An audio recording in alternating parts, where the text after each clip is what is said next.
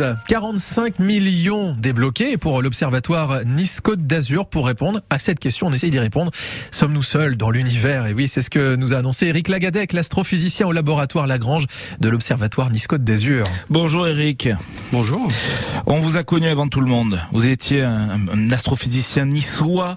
Vous étiez passé à ce moment-là sur France Bleu Azur et là, quotidien, euh, la télé, la radio. Vous êtes devenu la star de l'astronomie dans le pays. Alors on va aller plus loin que votre que votre personne. Euh, comment vous expliquez l'attrait euh, pour le sujet en ce moment? Bah, je pense qu'il y a pas mal de raisons. Bah, il y a la première, il y a Thomas Pesquet qui est dans l'espace il y a pas si Mm. longtemps, qui a fait une très bonne communication. Je pense qu'il a fait rêver pas mal de personnes. Puis aussi, on est dans, on vit dans un climat assez anxiogène entre la guerre, la pandémie qui vient de finir, le, Le réchauffement le climatique. réchauffement climatique qu'on a bien senti cet été, la transition énergétique qu'on va bien sentir cet hiver et les années à venir. Donc je pense qu'il y a un besoin d'évasion pour les gens et je pense que Il y en a l'espace beaucoup c'est une belle aussi. Il y en a beaucoup aussi qui arrivent à vulgariser le thème de l'astronomie sur YouTube, par exemple. Euh, Alexandre Astier, qu'on a fait tout un spectacle avec euh, l'exoconférence, ça aussi, ça a aidé aussi à s'intéresser. Ouais, et puis il faut dire qu'avec l'astronomie, enfin, vous parlez de YouTube, c'est il y a beaucoup d'images justement, donc Ouais. c'est quelque chose de très visuel et j'aime bien dire quand on regarde une image astronomique, c'est beau en soi, mais si en plus on l'explique, on peut comprendre euh, que par exemple que l'univers a 13,8 milliards d'années, comprendre comment s'est formé le Soleil et la, et la Terre il y a, il y a, il y a 4,5 5 milliards d'années, apprendre tout ça. Enfin, je pense que c'est assez exceptionnel et ça permet de s'évader justement. Cette tendance, vous l'observez aussi à l'observatoire euh, de Nice-Côte d'Azur. Il y a de plus en plus de monde. Alors l'observatoire de la Côte d'Azur, pour euh, pour Ah. être précis, en fait, euh, j'invite vraiment tout le monde à y aller parce que c'est un endroit splendide. Donc ça a Mm. été construit par Eiffel et Garnier. Donc c'est magnifique. Il y a une vue splendide sur euh, sur la ville, sur Alors les ça c'est montagnes. bien pour la promo. Maintenant, est-ce qu'il y a de plus en plus de monde Bah, On c'est- le connaît, l'observatoire de Nice. Ça Bah, sert à rien justement, il y a le côté. pub. On a ouvert un musée au sous-sol de la Grande Coupole il y a pas si longtemps. Et là, de- depuis quelques semaines, il y a un petit peu moins de monde, donc j'invite vraiment Ah. les gens à y aller parce que ça, je sais pas si les gens savent que c'est ouvert. C'est ouvert. Allez-y, ça vaut vraiment le coup. C'est un, endroit. Moi, je fais de, j'y vais quasiment tous les semaines parce que j'adore. J'y travaille euh, et j'ai toujours le plaisir à voir le, le musée, les, les différents films qu'il y a dedans. Donc j'invite vraiment tout le monde à y aller parce que ça coûte vraiment pas cher. C'est un bon moment.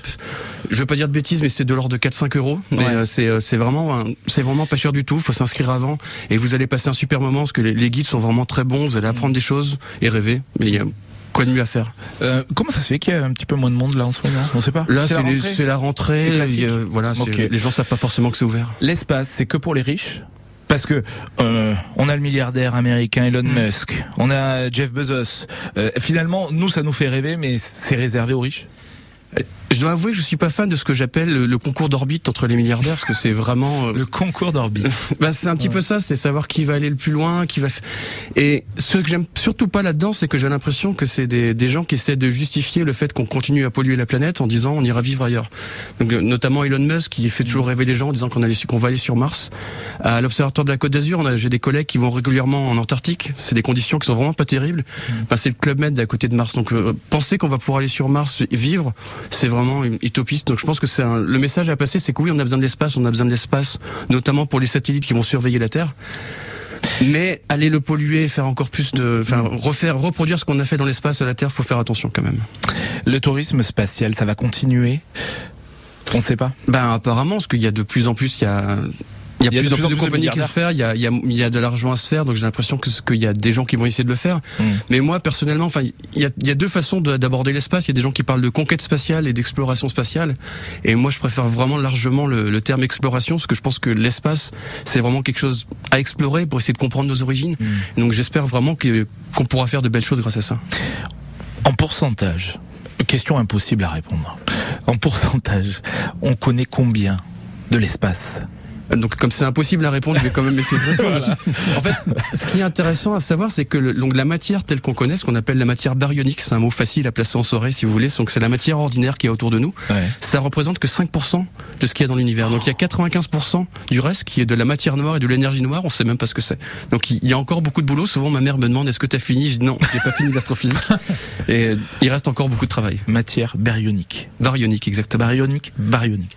On en parlera samedi soir, peut-être. À table entre amis. Allez, merci beaucoup, Eric Lagadec. Euh, Lagadec, astrophysicien niçois, et qui est sur France Bleu Azur, France 3 Côte d'Azur. Avec cette annonce, on le rappelle parce que on en est très fiers, 45 millions d'euros débloqués pour l'Observatoire euh, de Nice. Pour répondre à cette question, sommes-nous seuls sur l'univers? Le 6-9, France Bleu Azur.